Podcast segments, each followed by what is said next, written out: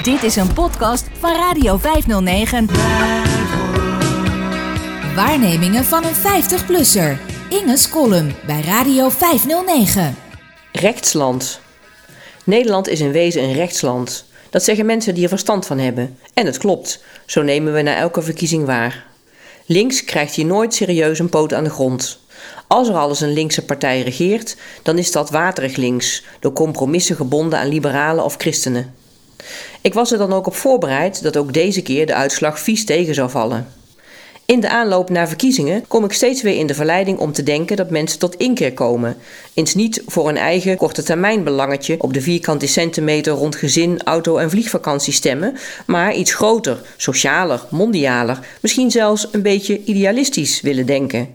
Helaas, het is dom om daarop te rekenen. Zo zijn mensen niet. Nederlanders in geen geval. Dus ben ik op elke verkiezingsavond en de dagen daarna katerig. Het wordt nooit wat ik had gehoopt en wat volgens mij goed zou zijn voor dit land en de rest van de wereld. Maar zo erg gedeprimeerd als op de avond van 22 november was ik toch nog nooit. Nederlanders zijn niet alleen in meerderheid niet bereid rekening met de belangen van anderen te houden. Ze stemmen ook vaak tegen hun eigen belang in.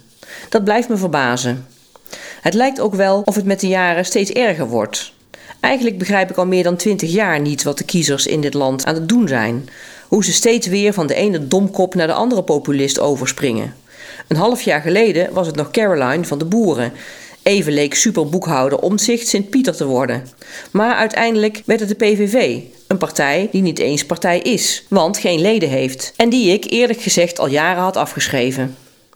We kenden het verhaal van Wilders nu wel. Het kon inmiddels alweer veel gekker en extremer. Maar de man slaat een gematigde toon aan, knuffelt wat met katten en zie, met het duwtje in de rug van Jezulgus lukt het hem beter dan ooit tevoren. Wat een kapitale fout maakt het VVD-campagneteam door regeren met Wilders voor mogelijk te verklaren. En nu zitten we er met z'n allen mee. Een schande voor dit land en een belediging voor iedereen binnen onze grenzen die Wilders jarenlang schoffeerde en uitsloot. Geert gaat regeren. Hij zal wel moeten. Wilders zegt nu opeens de islam voorlopig met rust te laten, want hij zet al zijn kaarten op het stopzetten van migratie en je kunt nu eenmaal niet alles hebben. De migratie stoppen kan natuurlijk helemaal niet. Het is politiek en juridisch onmogelijk, maar het is ook nog eens heel dom en niet in het belang van zijn kiezers. We hebben migranten maar al te hard nodig nu de vergrijzing toeneemt en de personeelstekorten oplopen. Welk belang dient de PVV eigenlijk? Niet dat van Henk en Ingrid, die geen klusser kunnen vinden voor hun huis, geen opvang voor de kinderen en geen zorg voor opa en oma. Die aantrekkingskracht van rechtse populisten voor mensen die daar zelf in feite geen belang bij hebben, is overigens niet helemaal nieuw. Mijn vader was eind jaren 70 bijvoorbeeld erg gecharmeerd van VVD-voorman Hans Wiegel. Dat was destijds een vrolijke, goed geklede, welbespraakte en nog relatief jonge sigarenroker met wie je een leuke avond zou kunnen doorbrengen. Wiegel straalde met zijn relativering en nonchalance iets van geslaagdheid uit. Je kon veel van hem zeggen, maar een loser was hij niet. Het was iemand waar je bij zou willen horen. Probleem was alleen dat de VVD niets te bieden had voor mensen als mijn vader, die zich te goed voelden voor de Partij van de Arbeid. Dat was meer iets voor gewone mensen, die woonden onder in Velp. Als middenstander of eigenaar van een klein familiebedrijf voelde je je daarboven verheven. Met mijn opa, die een moeizaam lopend winkeltje in manufacturen had, was het ongeveer hetzelfde. Hij stemde Dries van Acht, want die was katholiek. Van Acht was ook al zo'n knap poseur. Je begreep zijn kronkelredeneringen meestal niet, maar humor had hij wel en zijn uitspraken vielen altijd op de originaliteit. Mijn vader had niet enorm veel op met zijn schoonvader, maar de weerzin tegen Joop den Uil en de PvdA deelden ze. Den Uil vonden ze waarschijnlijk veel te serieus, te moeilijk, te star en te principieel, zo analyseer ik achteraf.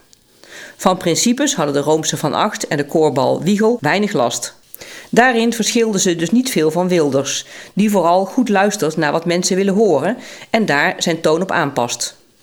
Dus moeten we in 2023 geloven dat de binnenkomst van vluchtelingen in ons land het grootste probleem van deze tijd is. Volgens mij is dat onzin.